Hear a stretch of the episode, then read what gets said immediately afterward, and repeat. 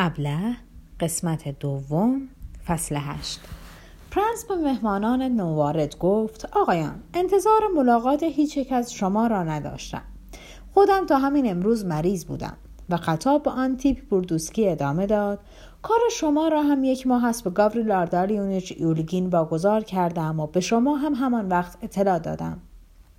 البته این حرف به آن معنی نیست که بخواهم از دادن توضیح به شما شانه خالی کنم. ولی خب تصدیق می کنید که وقت چندان مناسب نیست. این است که پیشنهاد می کنم در صورتی که مذاکرات طولانی نباشد به اتاق دیگری برویم. اینجا دوستان من جمعند و باور کنید که خواهرزاده لیبدف ناگهان با لحنی داورانه گرچه با صدایی که هنوز چندان بلد نبود حرف او را برید. اولا دوستانتان را به رخ ما نکشید هر قدر که می‌خواهند باشند ثانیا اجازه بدهید خاطر نشان کنیم که می توانستید محرمانه تر از این با ما رفتار کنید و دو ساعت ما را در اتاق پیش خدمتتان منتظر نگذارید. ناگهان آتی بردوسی از خشم تلاطم افتاده با لبهایی از تشنج مرتعش و صدایی از احساس اهانت لرزان و دهانی آب به هر طرف افشان و تنشی چنان که گفتی چیزی در درونش گسسته یا دریده می شود با زبانی علکن گفت راست می‌گوید و من پرنس هستید باشید ژنرال که نیستید مگر من نوکر شما من من و به قدری از فرز هیجان دست پاچه بود که از ده دوازده کلمه ای که ادا کرد نمی‌شد چیزی فهمید. ایپولیت نیز که جیرجیر صدایش گوش میخراشید گفت خیلی پرنس مآبانه با ما معامله می‌کنید. مشت‌زن نیز زیر لب گفت اگر با من اینجور معامله می کردند یعنی اگر کار مستقیما به من مربوط می شد با یک آدم شریف مثل من اگر من جای بوردوسکی بودم من پرنس باز تکرار کرد آقایان خدا شاهد است که من یک دقیقه نشده است که فهمیدم که شما اینجایید. خواهرزاده لیبدف باز گفت دوستانتان را به رخ ما می کشید ما از آنها نمی ترسیم هر که می خواهند باشند چون ما از حقمان دفاع می کنیم. با صدای جیغ جیغ ایپولیت بلند شد. من می‌خواهم بپرسم شما به چه حق کار بوردوسکی را به داوری دوستانتان واگذاشتید؟ کی به شما گفت که ما میل داریم دوستان شما بر کار ما قضاوت کنند؟ پروازه هست که رأی دوستان شما برای ما چه ارزشی دارد؟ عاقبت پرنس که از این شیوه شروع گفتگو سخت به حیرت افتاده بود مجال صحبتی یافت و گفت خب حالا آقای بردوسکی اگر میل ندارید اینجا حرف بزنید همانطور که گفتم بفرمایید همین حالا برویم به یک اتاق دیگر و باز هم تکرار می‌کنم آقایان که من همین الان شنیدم که شما بردوسکی که نگاههایی وحشیانه و حاکی از واهمه و بدگمانی به اطراف میانداخت و هرچه وحشتش بیشتر و اعتمادش کمتر می‌شد هیجان و حرارتش افزایش میافت ناگهان باز دهان گشود و تته پته کنان گفت ولی شما حق ندارید. اصلا حق حق. دوستان شما شما حق. و چون این عبارت را ادا کرد چنان که گفتی زنجیرش پاره شده باشد ناگهان باز ایستاد و با چمدانی در کنارش و چشمانی نزدیک بین و بسیار وغ‌زده اش که رگهای سرخ پهنی در آن نمایان بود. با اندامی حمله ور به جلو آمده ساکت ماند و پرسان در چشمان پرنس زل زده ماند. این بار پرنس به قدری حیرت کرده بود که او هم ابتدا ساکت و با چشمانی از تعجب باز مانده و بست دهان به او خیره ماند. ناگهان لیزافتا پراکفیونا گفت لیو نیکالایوویچ بیا. این را بخوان همین الان بخوان. این مطلب به کار تو مربوط می شود. با عجله یک مجله هفتگی فکاهی به جانب او پیش برد و با انگشت مقاله ای را در آن نشان داد. هنگامی که این میهمانان داشتند وارد می شدند لیبدف که سخت می کوشید نظر مساعد لیزاوتا پراکفیونا را به خود جلب کند یک بر به سمت او جست و حرفی بزند این مجله را که شکل روزنامه داشت از جیب بغلش بیرون کشید و پیش او نهاد و به ستونی که با مداد نشان شده بود اشاره کرد. آنچه لیزافتا پراکفیونا توانسته بود در این مدت از این مقاله بخواند سخت به تعجبش انداخته و منقلبش کرده بود. پرنس که بسیار ناراحت شده بود تتپته کنان گفت بهتر نیست آهسته بخوانم. ترجیح می دهم تنها و سر فرصت.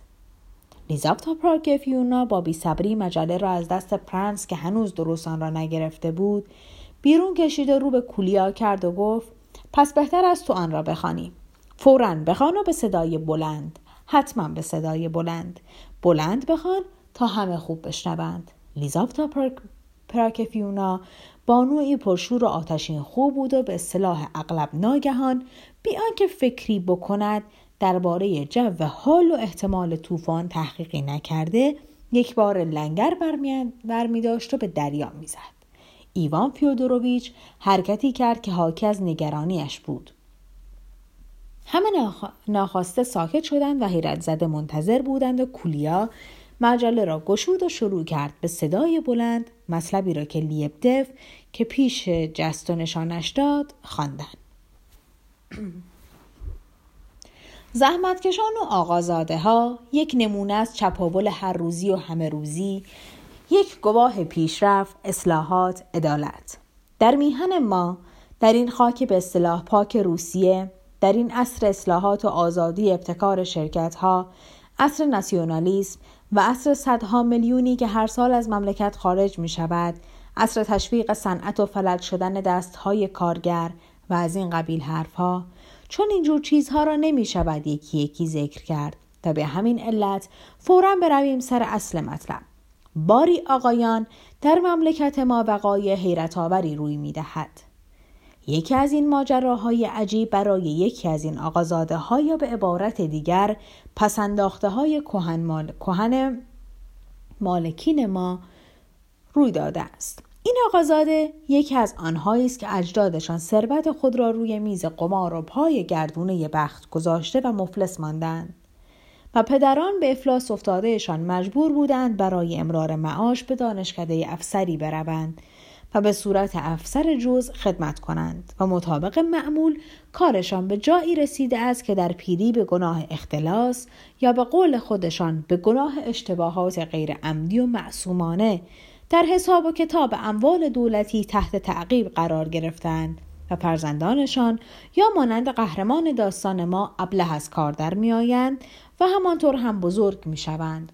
یا خود به گناه تبهکاری به زندان میافتند که البته هیئت منصفه به امید اصلاح و تزکیه اخلاق تبرعهشان می کنند یا یکی از ماجراهای جنجالی را برپا می کنند که خلق الله را به حیرت می اندازند و موجب ننگ بیشتر عصر پرننگ و رنگ ما می شوند. اما این آقازاده ما شش ماه پیش وسط زمستان یک جفت گتر خارجی به پا و شنل پاروپوره بیاستری به تن از سرما نیمه جان از سوئیس به روسیه برگشته است. آقا به ادعای خودش برای معالجه آرزه ابلهی رفته بوده به سوئیس.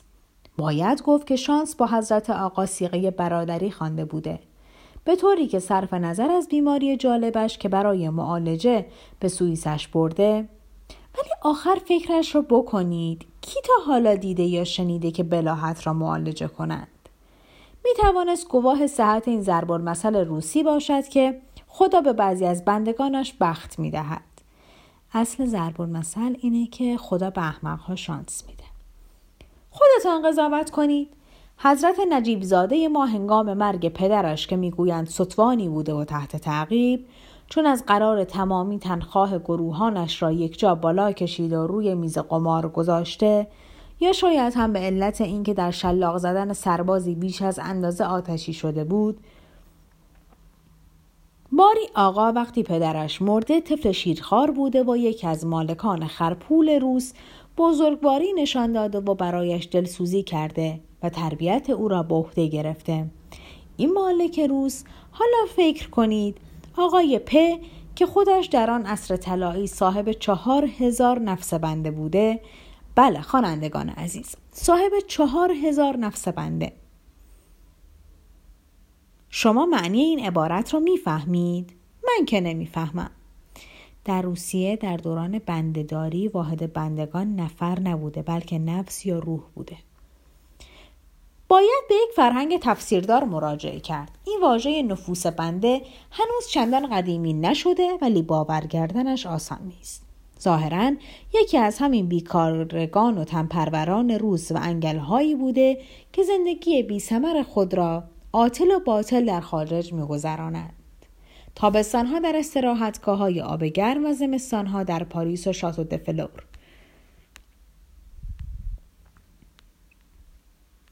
و در عمر خود مبالغ هنگفتی پولشان را در همین کاباره خرج می کنند و با اطمینان می شود گفت که دست کم یک سوم دسترنج تمامی رعیت های ما در گذشته به جیب صاحب همین شاتو دفلور پاریس می رفته است. خوشا به حالش!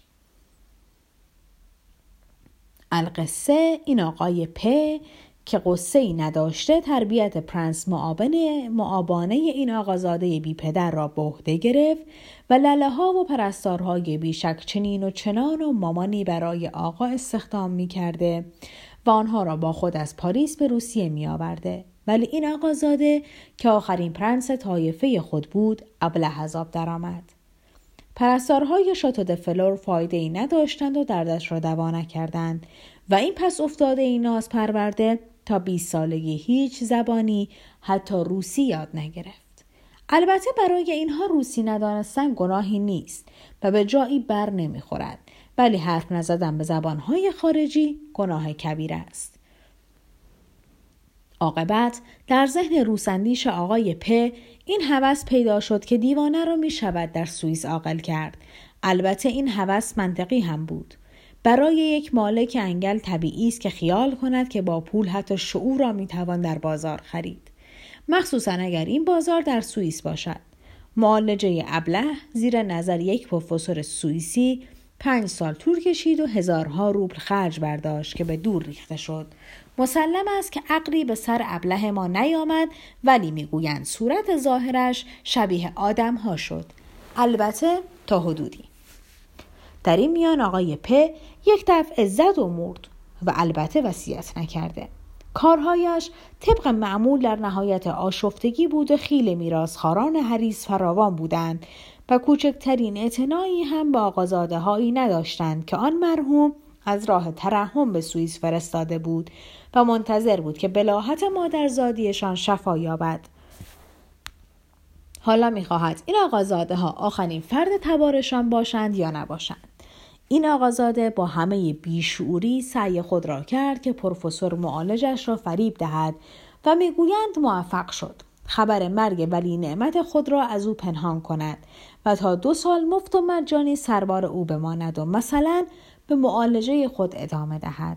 اما این پروفسور که خود شیاد هفقتی بوده و از نرسیدن پول نگران و خاصه از اشتهای انگل 25 سالش در وحشت بود گترهای کهنه خود را بر کفشای او بست و شنل پار پوره خود را بر شانهاش انداخت و از روی ترحم او را با یک بلیت قطار درجه سه به روسلاند فرستاد و گردن خود را از این توق سنگین خلاص کرد. روسلاند به آلمانی یعنی روسیه.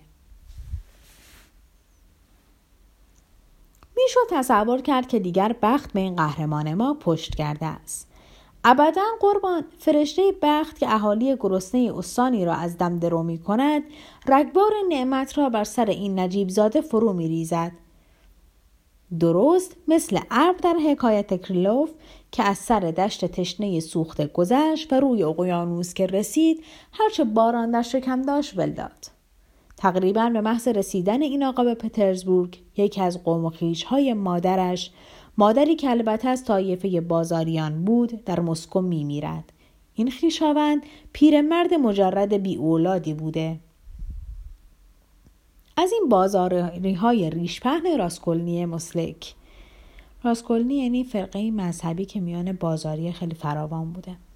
و چند میلیون پول نقد شسته و رفته میراث بیمنازع باقی گذاشته که مثل میوه رسیده ای صاف میافتد در دامن آقازاده ما در دامن نجیب زاده ای که در سوئیس می‌خواست جنونش را معالجه کند. خواننده عزیز اینجور میوه ها هرگز در دامن بنده و شما نمیافتد اما اینجا آهنگ عوض می شود در اطراف آقازاده گتر به پای ما که به زن زیبای نشانده ای دل باخته ناگهان جمعیت قابل ملاحظه دوست و آشنا جمع می شوند و حتی خیشاوندانی هم پیدا شدند و از همه مهمتر دوشیزگان والا تباری دورش را گرفتند که تندان تیز کرده داوطلب ازدواج با او بودند. و به راستی از این بهتر چه؟ جوانی اسم و رسمدار و پولدار و بیشعور. به اصطلاح قدیمی ها مروارید است و قلتان و ارزان. چنین شوهری در آسمان هم نیست. حتی اگر می توانستید سفارش بدهید پیدا نمی شد ایوان فیودروویچ با نهایت بیزاری فریاد زد. یعنی چه؟ اصلا نمی‌فهمم. پرنس بلتماس گفت کولیا بس است دیگر. صدای اعتراض از همه طرف بلند شد. لیزافتا پراک فیونا که پیدا بود با کوشش فوق‌العاده‌ای خودداری می کند با لحن قاطعی حرف همه را برید. بخوان هر طور شده باید بخوانی. و رو به پرنس گفت پرنس اگر نگذاری بخواند دیگر نه من نه تو. چاره ای نبود. کولیا که درونش می جوشید و رویش از هیجان سرخ شده بود با صدایی مرتعش و آهنگی منقلب به خواندن ادامه اما در اسنایی که جوجه میلیونر ما به اصطلاح در آسمان سیر می کرد پیش آمدی روی داد که با حال و هوای او هیچ مناسبتی نداشت. یک روز شخصی به ملاقاتش آمد با سیمایی آرام و جدی. لحنش با نزاکت و متانت و گفتارش عین انصاف. در لباسش اثری از خودنمایی نبود و بسیار نجیب بود و افکارش حکایت از آن می کرد که مردی مترقی است. این شخص علت ملاقات خود را در دو کلمه خلاصه کرد و گفت که وکیل معروفی است و جوانی به او وکالت داده که کارهایش را حل و فصل کند. این جوانی بی چون و چرا و شک و تردیدی پسر مرحوم په است. گرچه اسم دیگری دارد این آقای پ که مرد شهوت پرستی بوده در جوانی دوشیزه شریف و نجیبی از زیر دستان خود را که گرچه ارباب تبار نبوده اما مطابق مد اروپایی تربیت شده بود فریب داده و و اینجا البته امتیازات اربابی مربوط به نظام بندهداری منسوخ صبحای دختر را بسته بوده. و چون می‌بیند که نتیجه ناگزیر این رابطه ظاهر شده و به زودی به رسوایی می کشد او را با عجله به مرد نجیب و زحمت کشی که کارمند هم بوده و از قدیم این دوشیزه را می‌خواسته شوهر می‌دهد. البته ابتدا به این زوج نوپیوند کمک هایی هم می کرده ولی به زودی شوهر غیرتمند این کمک ها را رد کرده. مدتی میگذرد و پر رفته رفته هم این دوشیزه و هم پسری را که این دوشیزه از او داشته از یاد می‌برد و بعد هم چنان که گفته شد چیزی برای آنها نگذاشته میمیرد. این پسر قانونا نتیجه ازدواجی شرعی بود و با نامی غیر از نام پدر واقعی خود بزرگ می‌شد. اما این پدر قانونی بزرگوار که او را به فرزندی پذیرفته بود عاقبت از دنیا می رود و پسر تنها می ماند با مادری بیمار و رنجور و زمینگیر که یک در یکی از استانهای دور افتاده مانده است و او باید خرجش را بدهد. حالا که خودش سرگردان و بیکس و کار به امان خدا رها شده است تا هر طور که می‌تواند گلیمش را از آب بکشد در پای تخت با دادن درس خصوصی به بچه های بازاریان دست به دهن و شرافتمندان امرار معاش می کند و به این طریق توانسته است ابتدا تحصیل خود را در دبیرستان ادامه دهد و بعد در دانشگاه سر سخنرانی هایی که برایش مفید بوده حاضر می شود. زیرا برای آینده خود هدفی دارد و نقشه هایی کشیده است. ولی خب شاهی سناری که از دادن درس خصوصی به بچه های بازاری آید می شود به کجای کسی می رسد؟ آن هم وقتی آدم مادر بیمار زمینگیری دارد که عاقبت با مرگ خود هم در آن استان دور افتاده باری از دوش این جوان بر نمی دارد. حالا این سوال مطرح می شود. این آقازاده ما. اگر آدم با انصافی می بود و کلاهش را قاضی می کرد چه دور استدلال می کرد؟ شما خوانندگان البته فکر می کنید که با خود می گفت من تمام عمر از الطاف بیکران په بهرهمند بوده ام او ده ها هزار روب صرف تربیت من کرده. پرستار برایم گرفته و مرا با معالجه بلاحت به سوئیس فرستاده. و حالا من صاحب چند میلیون ثروت شده ام حالا که فرزند نجیب په که در کجروی های پدر سبکسر و فراموشکاری گناه ندارد باید با دادن درس خصوصی گرسنگی بخورد. اگر انصافی در کار می بود تمام پولی که صرف من شده است باید صرف او شده باشد. مبالغ هنگفتی که پای من به دور ریخته شده است در حقیقت مال من نبوده. این حال فقط از اشتباه قلم کور تقدیر بوده. این تفسیر حق حق پسر په است. زیرا باید خرج او شده باشد و نه خرج من که بقایم مرهون هوس موهوم این مرد دیوانه فراموشکار است. اگر من آدم نجیب و حق و حسابدان و با انصافی می بودم وظیفه داشتم نیمی از میراث خود را به پسر او بدهم که این حق او اعتبار حقوقی ندارد. نصف, سرعت، نصف ثروت خود را به او نمی دهم. ولی عین پستی و بیشرمی است. آقازاده فراموش کرده بود که از احتیاط هم دور است. که من دست کم ده ها هزار روبل را که په خرج علاج بیشوری من کرده به پسرش پس ندهم. اگر بدهم کار مهمی نکردم. فقط از حکم وجدان و انصاف پیروی کردم. زیرا اگر په مرا زیر بال نمی گرفت و پول خرج تربیتم نمی کرد و به جای من به فرزند خودش می پرداخت من حالا کجا بودم و چه می کردم ولی خیر آقایان. آقازاده های ما عادت ندارند اینجور استدلال بکنند هر قدر وکیلی که به فکر کمک به این جوان افتاده بود و این کار را فقط از راه دوستی و می شود گفت برخلاف میل جوان تقریبا به زور کرده بود کوشید که تکلیف شرافتمندی و درستی و نجابت و انصاف و حتی احتیاط ساده را در ذهن او فرو کند. آقازاده در سوئیس تربیت شده نرم نشد ابدا. ولی اینها همه را می‌شد تحمل کرد ولی آنچه به راستی قابل بخشایش نبود و به بهانه هیچ مرضی نمی‌شد نادیده اش گرفت این بود که این آقازاده میلیونر که تا همین دیروز هم گترهای پروفسورش را به پا داشت نمی توانست درک کند که این جوان بزرگوار و نجیب که خود را با دادن درس و بچه های بازاری شهید می کند از او صدقه یا کمک نمی خواهد حق مسلم خود را مطالبه می کند حقی که البته حقوقی نیست و او دعوایش را در هیچ محکمه ای نمی تواند اقامه کند و حتی خودش هم مطالبه نمی کند بلکه دوستانش برای احقاق حقش به تقلا افتادند. آقازاده با نخوتی شاهوار و سرمست از اینکه فرصتی به دست آورده که ثروت خود را به رخ بیچیزان بکشد یک اسکناس پنجاه روبلی در میآورد تا به صورت صدقه گستاخانه برای جوان نجیب مقرور بفرستد. باور نمی کنید؟ تقیان می کنید؟ این کار را اهانت میشمارید. فریاد انزجار از هنجرهتان به آسمان می رود حق دارید.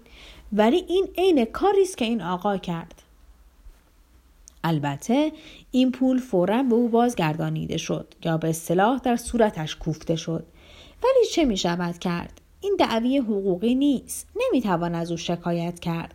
تنها کاری که می شود کرد این است که واقعیت را به اطلاع عموم برسانیم.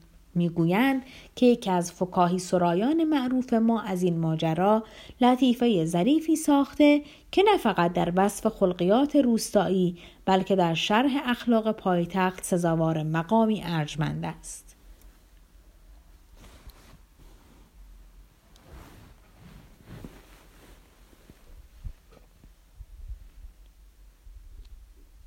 ابلهی لیونام پنج سال تمام شنل شلوول شنایدر بر اندام با بازی های احمقانه بچه ها در اطلاف عمر کوشید. گترهای تنگ شنایدر به پا به روسیه بازگشت و چند میلیون ارث از آسمان در دامنش ریخ. او خدا را به شیوه روزها شکر گفت و نان از دهان دانشجویان رو بود. وقتی کولیا از خواندن باز ایستاد مجله را فورا به پرنس داد و بیان که لب بگشاید به گوشه شتافت و در آن پناه جست و چهرهاش را با دست پوشاند. شرمش به قدری بود که نمی‌توانست تحمل کند. روح حساس کودکانش که هنوز فرصت نداشته بود به لجن عادت کند بیش از اندازه براش رفته بود. به نظرش می رسید که واقعی فوقالعاده روی داده است که همه چیز را به یک ضرب ویران کرده است و حتی او خود در همان حد خواندن آن نوشته به صدای بلند در این واقعه بی تقصیر نبوده است. اما دیگران نیز گفتی با احساسی نظیر همین پریشان بودند. توشیزگان ناراحت و شرمنده بودند و لیزافتاپرا که فیونا خشم عظیم خود را فرو می‌خورد و شاید از اینکه در این ماجرا دخالتی داشته سخت پشیمان بود و در سکوتی تلخ فرو رفته بود. پرنس در همان تنگنایی بود که اشخاص زیاده کم رو اغلب در چنین شرایطی گرفتار آنند. به قدری از رفتار زشت نوواردان شرمسار بود و به قدری از بابت مهمانانش خجالت می‌کشید که در لحظه اول حتی جرأت نداشت به روی آنها نگاه کند. در چهره پتیت سینوواریا و گانیا و حتی لیبدف آثار پریشانی پیدا بود. عجیبتر از همه این بود که ایپولیت و پسر پاولیشچف هم پنداشتی از چیزی حیرت کرده اند. خواهرزاده لیبدف هم ناراضی به نظر می رسید.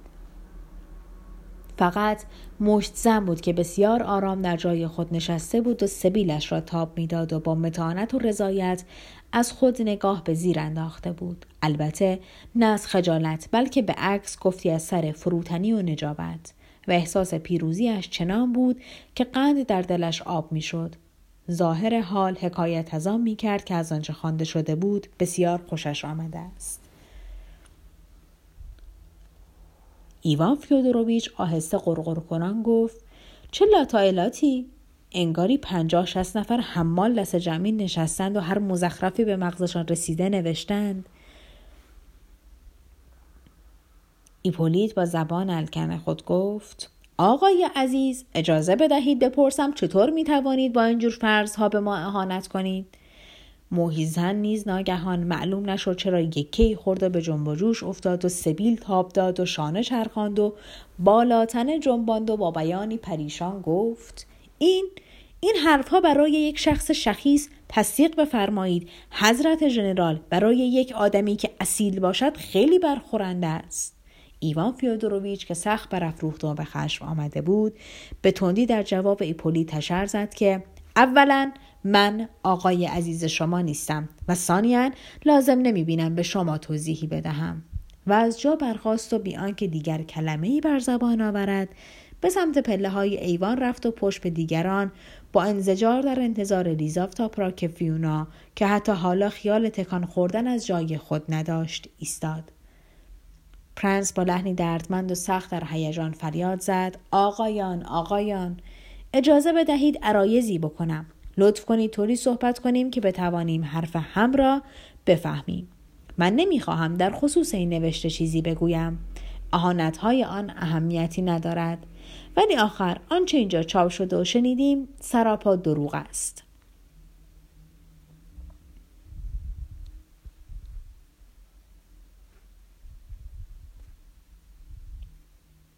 من فقط برای این حرف می‌زنم که شما خود از حقیقت امر با خبرید. قباحت دارد به قدری که من گمان نمی کنم که کار یکی از شما باشد. ایپولیت گفت من تا این دقیقه از این مقاله خبر نداشتم و تاییدش نمی کنم خواهرزاده لیبدف گفت من می‌دانستم که نوشته شده است ولی اگر از من میپرسیدند توصیه نمی‌کردم چاپ شود. حالا هنوز زود بود. پسر پاولیوشف ممنون کنان گفت من خبر داشتم ولی حق دارم که من پرنس با تعجب به بردوسکی خیره شده پرسید چطور؟ خود شما اینها را نوشته اید؟ چطور ممکن است؟ خواهرزاده لیبدف به جای بردوسکی جواب داد ما حق داریم که اینجور سوالهای شما را به جا نشماریم من فقط تعجب کردم از اینکه آقای بوردوسکی توانسته است. ولی حالا می‌خواهم بپرسم شما این مطالب را درباره موضوع دعوایتان چاپ کرده اید و آنها را به اطلاع همه رسانده اید چرا چند دقیقه پیش اینجور براشفتید که در حضور دوستانم خواستم در این خصوص حرف بزنم و با آن شدت اعتراض کردید؟ لیزافتا پراکفیونا زیر لب قرید. هان عاقبت! لیبدف که صبرش به پایان رسیده بود از میان سندنی ها جلو آمد و با التهاب بسیار گفت و تازه حضرت پرنس با بزرگواری خود فراموش کردید.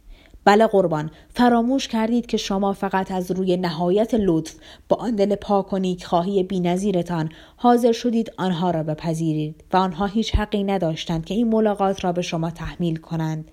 خاصه اینکه شما گاری لاردالیونویش را معمور کرده اید به این کار رسیدگی کند و تازه این کار را هم از روی نهایت نرمی دل و بزرگواری کردید و حالا حضرت اقدس حالا که با نخبه دوستانتان نشسته اید نمی توانید آنها را فدای بگو مگو با اینجور آدم ها بکنید و می توانستید همه‌شان را می توانم بگویم همین لحظه از اینجا بیرون کنید به طوری که من خود در مقام صاحب خانه با کمال میل حاضرم که ناگهان صدای ژنرال ایولگین از ته اتاق شنیده شد که گفت صحیح است کاملا حق دارد.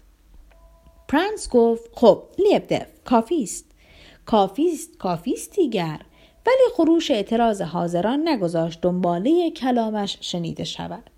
خواهرزاده لیبدف چنان داد زد که صدایش بر هیاهوی اعتراض دیگران شیده شد و گفت نه ببخشید اجازه بدهید حالا دیگر کافی نیست ابدا کافی نیست. حالا دیگر باید قضیه را جدی و به روشنی مطرح کرد چون پیداست که حضار حقیقت آن را نمی‌فهمند. حقه های حقوقی وارد کار شده که بر اساس آنها می‌خواهند ما را از خانه بیرون بیاندازند. ولی آیا شما پرنس راستی خیال می‌کنید ما اینقدر احمقیم که خودمان نفهمیم که دعوایمان هیچ پایه حقوقی ندارد؟ و اگر قرار باشد قضیه با موازین حقوقی بررسی شود قانون به ما حق نمی‌دهد که حتی یک روبل از شما مطالبه کنیم. حالا آنکه دقیقا می‌دانیم که گرچه هیچ گونه حق و حقوقی نداریم در عوض حق انسانی و طبیعی با ماست. حقی که پشتوانه آن عقل سالم و ندای وجدان است و مهم نیست که این حق ما در هیچ یک از کتابهای کفک پوش قانون آدمها نوشته نشده باشد. اما یک انسان اصیل و با وجدان یعنی انسانی که به حکم عقل سالم عمل می کند موظف است که حتی در مسائلی که در کتابهای قانون پیش بینی نشده باشد اصیل و با وجدان بماند و به همین علت است که بی ترس از احتمال بیرون انداخته شدن چنان که الان تهدیدمان کردید به اینجا آمده ایم. برای اینکه ما گدایی نمی کنیم، تقاضا نمی کنیم، حقمان را می خواهیم. این را هم می‌دانیم که رفتن به خانه مردم در این ساعت شایسته نیست. ولی ما دیر نیامدیم. شما بودید که ما را مثل نوکرتان در اتاق پیش خدمت منتظر گذاشتید. بله همانطور که می گفتم ما برای آن بیترس به اینجا آمده ایم که شما را انسانی می دانستیم که به حکم عقل سالم عمل می کند یعنی از روی درستی و وجدان. بله حقیقت این است که ما با سرهایی به زیر انداخته به اینجا نیامده ایم ما گدایی نمی کنیم و صدقه نمی خواهیم. ما با سربلندی آمده ایم. ما آزادیم و ابدا خواهش نمی کنیم و حق خودمان را به صدای بلند و بیخجالت می خواهیم. می شنوید تمنا نمی کنیم. حقمان را می خواهیم. این را در مغزتان فرو کنید. طوری که آنجا ثبت شود. ما با نهایت متانت و به سراحت از شما می‌پرسیم شما خود را در قضیه بردوسکی محق می‌دانید یا قاسب آیا قبول دارید که پاولیشچف در حق شما کرم کرده و حتی شاید از مرگ نجاتتان داده یا نه و اگر قبول دارید و بدیهی است که نمی توانید انکار کنید آیا قصد دارید یا وجدانان به حق می دانید حالا که چند میلیون به شما رسیده است به نوبه خود دینتان را به پسر شف گرچه اسم دیگری دارد و در تنگ دستی زندگی می کند ادا کنید یا نه؟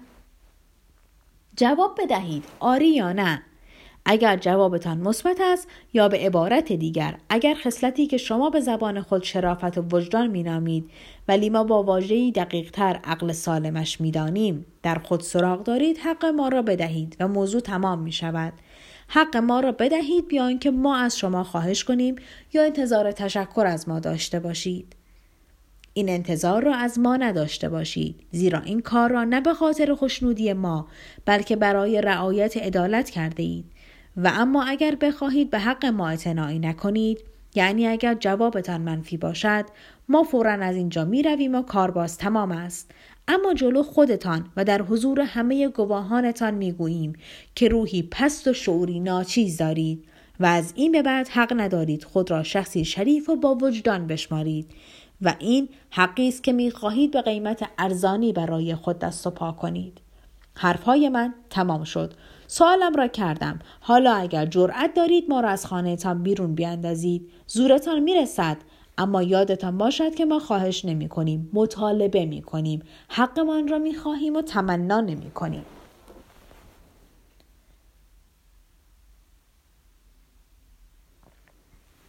خواهرزاده لیبدف با روی برافروخته ساکت شد. بردوسکی نیز که مثل لبو سرخ شده بود تته کنان گفت حقمان را می‌خواهیم حقمان را می‌خواهیم حقمان را می‌خواهیم. خواهش نمی کنیم. بعد از حرفهای خواهرزاده لیبدف جنب جوشی همگانی در حاضران افتاد. حتی هم همه ای بلند شد. گرچه پیدا بود که همه میکوشند که در این کار دخالت نکنند.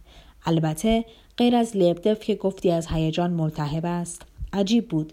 لیبدف که آشکارا از پرنس پشتیبانی کرده بود مثل اینکه اکنون در آسمان سیر می کرد و با شنیدن سخن پردازی خواهرزاده‌اش از غرور بیقرار بود.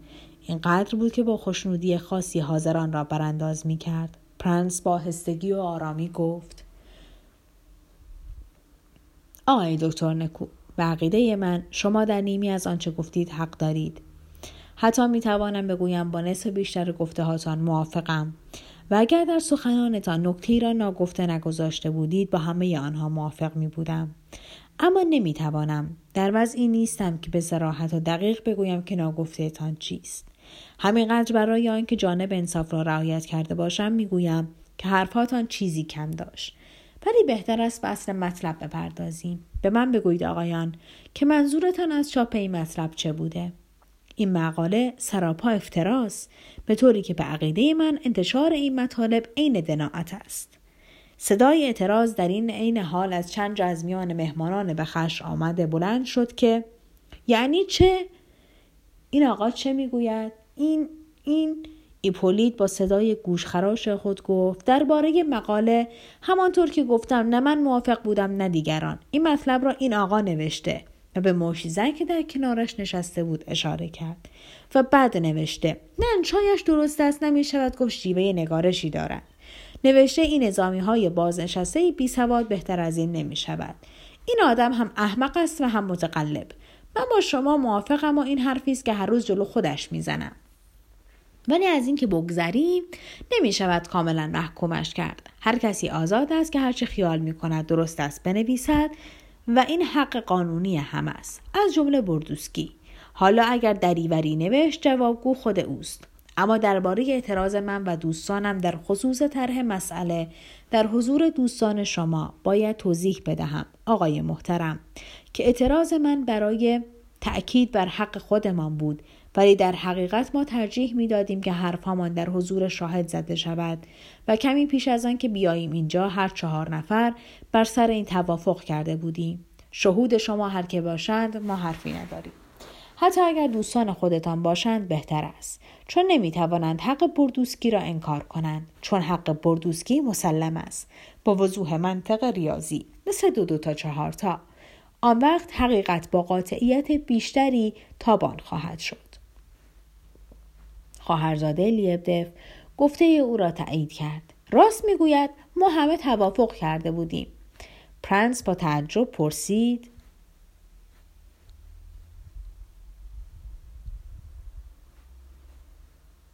خب پس اگر توافق کرده بودی چرا من دهان باز نکرده فریاد اعتراضتان بلند شد؟ محسن که مدتی بود می‌خواست ساکت نماند و به هر قیمتی شده چیزکی بگوید بیقرار بود و حتی می‌شد شور و بیقراری او را به حضور بانوان حمل کرد. عاقبت خود را به میان انداخت. اما درباره مقاله حضرت پرنس اعتراف می‌کنم که نویسنده آن واقعا من بودم. چه نوشتم با به طبع این دوست بیمار نظارم نیست. ولی خب من عادت کردم که حرفایش را به علت ضعف مزاجش به دل نگیرم. بر قربان آن را خودم نوشتم و در مقام خبرنگار دادم. در مجله یکی از دوستان صمیمیم چاپ شود. فقط آن شعر در حقیقت کار من نیست و اثر قلم تنزنگار معروفی است. من مقالهام را برای بردوسکی خواندم. گیرم نه همه آن را و او فورا با چاپان موافقت کرد. گرچه تصدیق میفرمایید که می‌توانستم بی توافق او هم چاپش کنم.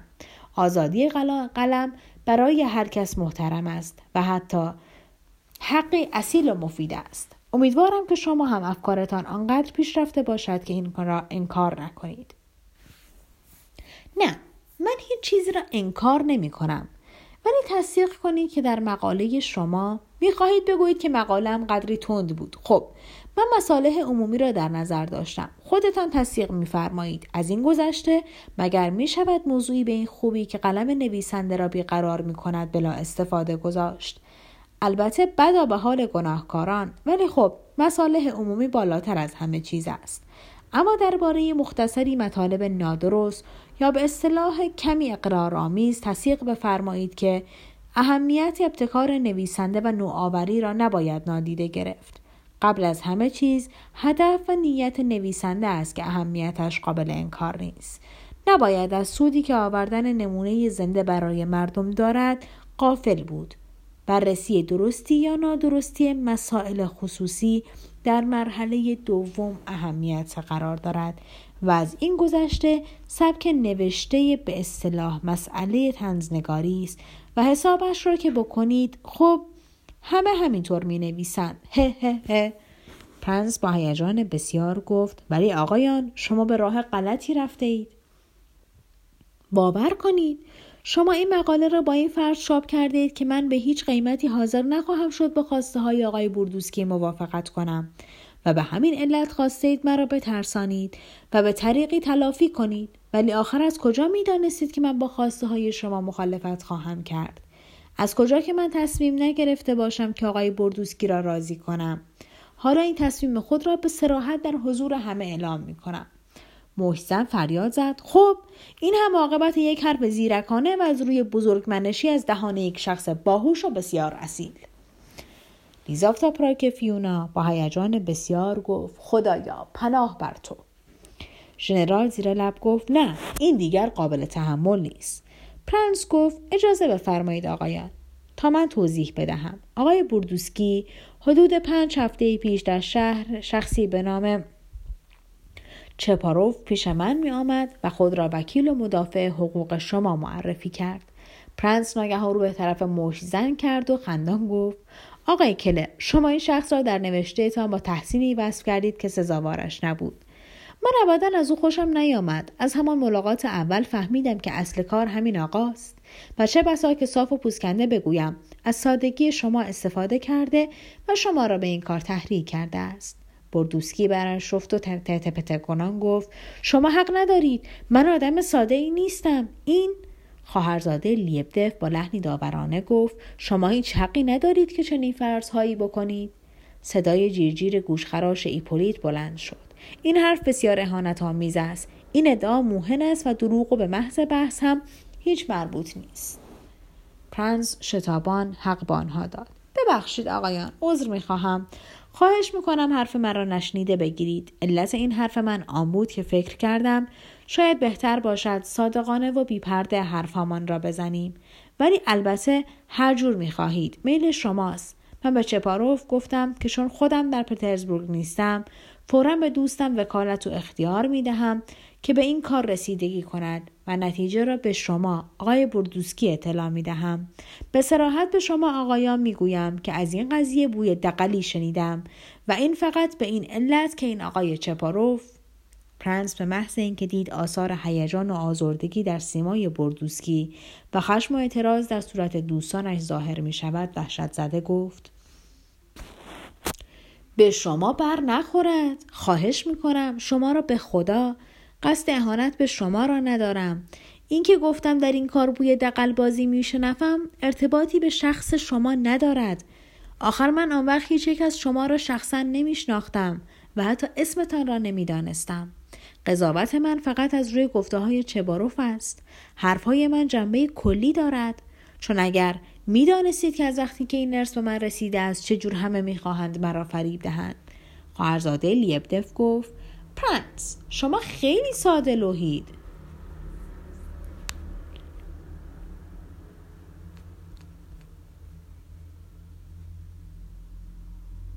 ایپولیق جیجقی کنان گفت از این گذشته میلیونر هم هستید. با آن دلتان که شاید واقعا هم پاک و ساده و خیرخواه باشد. البته نمی توانید از قانون کلی فرار کنید. پرنس با عجله تایید کرد شاید واقعا بعید نیست که اینطور باشد.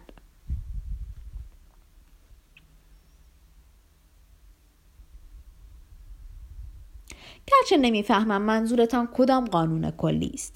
ولی حالا اجازه بدهید به عرایزم ادامه دهم. فقط بیهوده نرنجید. قسم می‌خورم که ابدا قصد رنجاندن شما را ندارم. ولی آخر این چه معنی دارد؟ همین که من دهان باز می‌کنم و یک کلمه صادقانه با شما حرف می‌زنم به شما بر می‌خورد. اولا فوقالعاده تعجب کردم که شنیدم که پاولوشیف پسری دارد. آن هم پسری که بنا به گفته های چباروف در نهایت فلاکت زندگی می کند. آقای پاولیفچف برای نعمت من و دوست مرحوم پدرم بوده است. ولی ببینم آقای کلر آخر شما توانستید این مطالب نادرست و درباره پدر من بنویسید کجا پدر من پولهای گروهان خود را حیف و میل کرده و کدام سرباز زیر دست خود را مجازات کرده من یقین دارم و نمی‌فهمم چطور دستتان رفت و قلمتان چرخید که چنین افتهاراهای ناروا را به پدر من بزنید. و آنچه هم درباره پاولیوچف نوشته اید سراپا دروغ است و تحمل آن ممکن نیست. شاید به این مردی که نمونه پاکی و نجابت بوده نسبت شهوت رانی و سبکسری داده اید و آن هم با چنان تأکید و جسارتی که آدم خیال می کند جدی نوشته اید و نوشته حقیقت دارد. حالا که مشکل می شود پاکتر و پارساتر از او کسی پیدا کرد. او حتی دانشمند برجسته ای بوده و با دانشمندان معروف و صاحب نظران بسیاری مکاتبه داشته و مبالغ هنگفتی وقف پیشرفت علم کرده است. اما در خصوص دل پاک و نیگوکاری هایش البته درست نوشته اید من در آن زمان تقریبا ابله بودم و شعور درستی نداشتم. گرچه به روسی حرف می زدم و می توانستم آنچه که می گویند بفهمم. ولی خب حالا دیگر می توانم آنچه که به خاطرم می آید ارزیابی کنم. صدای جیرجیر ایپولیت بلند شد. اجازه بفرمایید. فکر نمی کنید دارید زیادی احساساتی می شوید؟ ما که بچه نیستیم. شما می خواستید فورا به اصل مطلب بپردازید. یادتان باشد که ساعت ده است.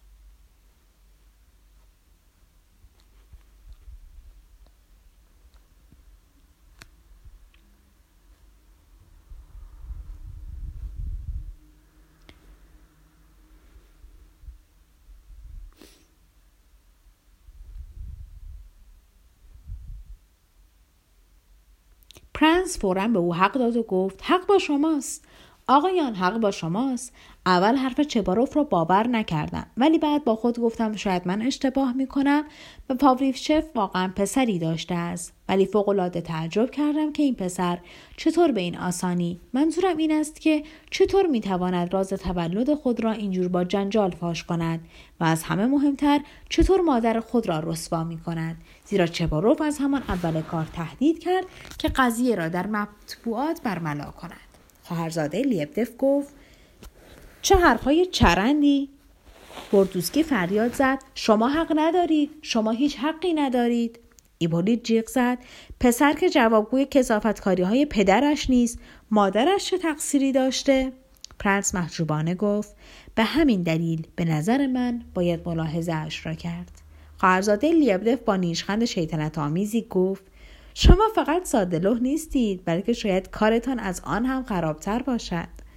صدای جیرجیر ایپولیت گوش خراشتر شد و گفت شما چه حقی داشتید که؟ پرنس حرف او را برید. ابدا هیچ حقی هیچ حقی. اینجا حق با شماست اعتراف می‌کنم. ولی این فکر من ناخواسته بود و من همان وقت هم با خود گفتم که احساسهای شخصی من نباید در این کار موثر باشد. چون اگر من از روی احترامی که به یاد پاولیفشف می‌گذارم خود را موظف می‌دانم که به خواسته های آقای بوردوسکی جواب مثبت بدهم این کار را در همه حال خواهم کرد. خواه آقای بوردوسکی را قابل احترام بشمارم یا نه؟ حرفهایم را فقط به این علت با ذکر این نکته شروع کردم که به نظرم عجیب و غیرعادی آمد که پسری راز مادرش را اینطور میان میدان فریاد بزند. و خلاصه این مهمترین حجتی بود که به من قبولاند که چباروف باید شیادی باشد و او بوده است که آقای بردوسکی را فریب داده و به این دقلبازی واداشته است. صدای اعتراض از این چند مهمان که بعضی از آنها از فرط بیقراری روی سندلی ها در جا برمیجستند بلند شد. این حرف ها چیست؟ دیگر دارد غیرقابل تحمل می شود گوش کنید آقایان. بعد از این ملاحظات به این نتیجه رسیدم که بیچاره آقای بوردوسکی باید آدم ساده دل مظلومی باشد که به این آسانی گول شیادان را می‌خورد و از آنجا خودم را بیش از پیش موظف دیدم که به او در مقام پسر پاولیفچف کمک کنم. اولا با ایستادگی در برابر آقای چباروف ثانیا با دوستی و اختلاس و اخلاص نسبت به خودش و ثالثا با دادن ده هزار روبل به او یعنی تمام آنچه که به حساب من آقای پاولیفشف ممکن است خرج من کرده باشد. ایپولیت فریاد زد. چطور؟ فقط ده هزار روبل. خواهرزاده لیبدف فریاد زد. شما پرنس حسابتان هیچ خوب نیست. یا می شود گفت به عکس با ایفای نقش ساده لوح حسابگر زیرکی هستید؟ بردوسکی گفت من با ده هزار روبل موافق نیستم.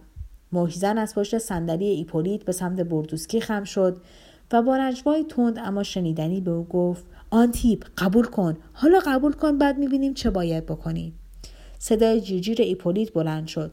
گوش کنید آقای میشکین. شما عاقبت کی می‌خواهید بفهمید که با یک مشت احمق طرف نیستید؟ ما برخلاف تصرف دوستان تصور دوستانتان و این خانم هایی که اینجور با نفرت و خفت و با پوزخند ما را برانداز می کنند ابلهانی نیستیم که هر کس با آسانی بتواند گولمان بزند.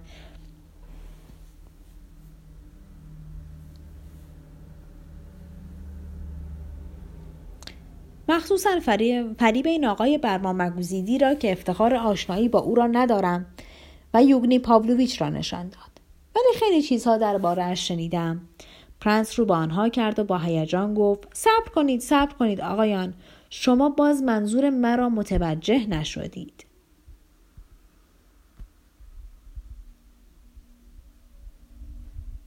اولا آقای کلر شما در نوشتهتان درباره میزان ثروت من سخت اشتباه کرده اید.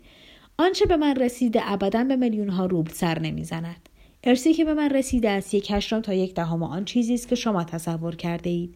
سانیان مخارج معالجه من در سوئیس ابدا به ده ها هزار روبل نمی رسد شنایدر در سال 600 روبل می گرفت و آن هم فقط سه سال اول. پرستار زیبایی هم از پاریس برای مراقبت از من استخدام نشده بود. اینها همه افتراست. تا جایی که من اطلاع دارم هزینه معالجه من در سوئیس بسیار کمتر از ده هزار روبل بوده است. ولی من بنا را به همان ده هزار روبل گذاشتم. و تصدیق می کنید که من حتی اگر آقای بوردوسکی را دیوانوار دوست می داشتم ولو فقط برای نزاکت هم شده بود هرگز نمی توانستم به او پیش از این پیشنهاد کنم. زیرا من دینم را به او ادا می کنم و به او صدقه نمی دهم و نمی‌فهمم شما آقایان چطور این نکته را نمی‌فهمید. من قصد داشتم که ناگواری های سرنوشت آقای بوردوسکی را بعدها با دوستی خودم و تلاش در بهبود حال روزش جبران کنم. چون آشکار است که او گول خورده است وگرنه چطور ممکن بود که او خود تن به این دهان دناعت ها بدهد و مثلا همین افشاگری امروز آقای کلر را در خصوص مادرش بپذیرد. ببینم چه شد آقایان؟ چرا باز ناراحت شده اید مثل این است که ما اصلا نمی‌توانیم حرف هم را بفهمیم. می‌بینید که اشتباه نکرده بودم. من با چشم خودم دیدم و یقین یافتم که حدسم درست بوده است. پرنس روخته بود و به هیجان آمده بود و می‌خواست آنها را متقاعد کند و شورشان را فرو نشاند و متوجه نبود که بر آتش آنها روغن میپاشد. حریفها که از فرت خشم سر از پا نمی شناختند بر او تاختند. چطور؟ چه یقینی؟ کدام حدس؟ آقایان خواهش می‌کنم آرام باشید. اولا که من اینجا خوب فرصت پیدا کردم که آقای بردوسکی را سر صبر و با دقت تماشا کنم. حالا خوب می‌بینم که او چجور آدمی است. جوان معصومی است که همه گولش می‌زنند. آدم مظلومی است و به همین علت باید ملاحظه اش را کرد. دوم اینکه گاوریلار دالیونیش که رسیدگی به این قضیه را به او محول کرده بودم و چون در راه بودم و در پترزبورگ هم سه روز مریض افتاده بودم مدتها بود که از او هیچ خبری نداشتم همین امروز یک ساعت پیش در اولین دیدار به من اطلاع داد که به مقاصد پنهان چباروف پی برده و مدارکی در دست دارد که ثابت می کند که چباروف درست همانجور آدمی است که من فکر می کردم. آخر آقایان من خوب می‌دانم که خیلی ها خیال می کنند که من ابلهم و چه باروف که شنیده بود من خیلی آسان به هر که تقاضا کند پول می دهم فکر کرده بود که به راحتی می تواند مرا فریب دهد و مخصوصا می‌خواست از احساسات من نسبت پاولیفچف استفاده کند و از همه مهمتر گوش کنید. آقایان بگذارید حرفم را تا آخر بزنم. گوش کنید. از همه مهمتر این است که حالا یک دفعه معلوم می شود که آقای بوردوسکی اصلا پسر پاولیفچف نیست گاوریل آردالیونیش همین حالا این مکتب را به من اطلاع داد و اطمینان می دهد که مدارکی به دست آورده است که این معنی را بیچون و چرا ثابت می کنند. خب حالا چه می گویید؟ بعد از این جنجالی که راه انداختید باور کردنش ممکن نیست. متوجه هستید؟ مدارک قطعی من هنوز نمی‌توانم باور کنم باور کنید خودم نمی‌توانم باور کنم من هنوز در تردیدم زیرا گاوریل دالیونیچ هنوز فرصت نکرده که تمام جزئیات را برایم تشریح کند. اما در خصوص شیاد بودن چباروف دیگر تردید روانی است. او هم بیچاره آقای بوردوسکی و هم شما را که از روی بزرگواری برای پشتیبانی از دوست خود آمده اید زیرا او به راستی احتیاج به پشتیبانی دارد و من به این معنی واقفم. همه را فریب داد و همه تا را در این کلاهبرداری درگیر کرده است. زیرا این کار او در حقیقت دقلکاری و کلاهبرداری مسلمی است. صدای اعتراض بلند شد. چطور دقلکاری چطور پسر پاولیفچف نیست؟ چطور ممکن است پریشانی همراهان بردوسکی قابل وصف نبود؟ بله البته کلاهبرداری است. اگر آقای بردوسکی پسر پاولیفچف نباشد در این صورت دعوای او بیچون و چرا و چه کلاهبرداری است؟ البته در صورتی که او خود به حقیقت امر واقف بوده باشد. زیرا تمام مسئله اینجاست که او گول خورده است و به همین دلیل من بر براعت او تأکید می کنم و به همین دلیل است که می گویم سزاوار مهربانی است. چون از روی سادگی به دام افتاد و باید از او پشتیبانی کرد وگرنه او هم در این ماجرا به کلاهبرداری متهم خواهد شد و من یقین دارم که او هیچ نمی‌فهمد من خودم پیش از رفتن به سوئیس مثل او بودم من هم تتپته می کردم و حرفهای نامربوط می زدم. آدم می خواهد چیزی بگوید و نمی تواند. من این حال را خوب می فهمم. می توانم درد او را خوب حس کنم چون خودم مثل او بودم و همین به من اجازه می دهد که در این باب اظهار نظر کنم. و بعد از همه اینکه با وجود این حرفها با وجود اینکه او دیگر پسر پاولیفچف نیست و سراسر این ادعا دروغ پردازی است من تغییری در تصمیم خود نمی دهم و حاضرم ده هزار رو را به یاد پاولیفچف به او بدهم. چون قبل از آن پیش آمدن این ماجرا می‌خواستم به منظور بزرگداشت یاد پاولیفچف ده هزار رول به تأسیس یک مدرسه اختصاص دهم. ولی فرق نمی کند چه این پول صرف مدرسه شود چه به یاد پاولیفچف به آقای بردوسکی داده شود. چون آقای بردوسکی گرچه در حقیقت پسر پاولیفچف نیست می شود گفت پسر پاولیفچف دانسته شود. چون او را با بدخواهی فریب دادند او صادقانه خیال می‌کرد پسر پاولیفچف است. حالا آقایان خواهش می‌کنم به اظهارات گاوریل دالیونیچ گوش کنید و مسئله را تمام کنیم. اوقاتتان تلخ نشود. آرام باشید و بنشینید. گاوریل دالیونیچ با توضیحات خود همه چیز را برای ما روشن خواهد کرد و من اعتراف می کنم که خودم خیلی میل دارم تمام جزئیات را بدانم.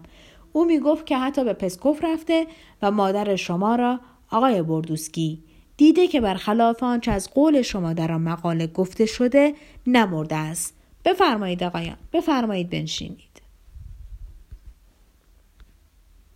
پرنس نشست و موفق شد رفقای آقای بردوسکی را هم که در جای خود بیقرار بودن بنشاند. او طی ده بیست دقیقه گذشته با حرارت و با صدای بلند و با بیصبری و شتاب حرف زده بود و سخت به شور آمده و کوشیده بود که در حرف زدن بر دیگران پیشی گیرد. و با فریاد خود و فریاد دیگران چیره شود و البته بعد از بعضی حرفهایی که بی اختیار از دهانش جسته بود و مطالبی که بر سبیل فرض و احتمال گفته بود به تلخی پشیمان بود.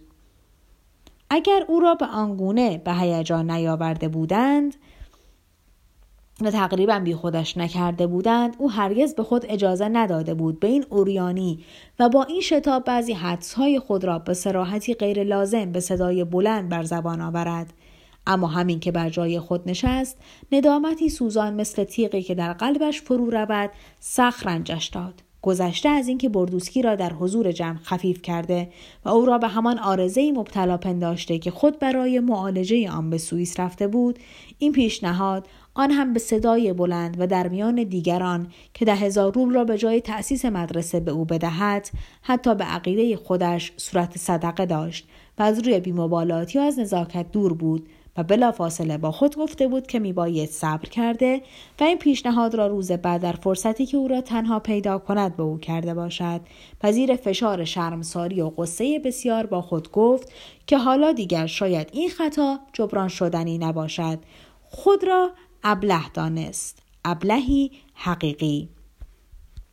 در این اسنا گاوریل آردالیونیچ که تا آن دقیقه در گوشه نشسته بود و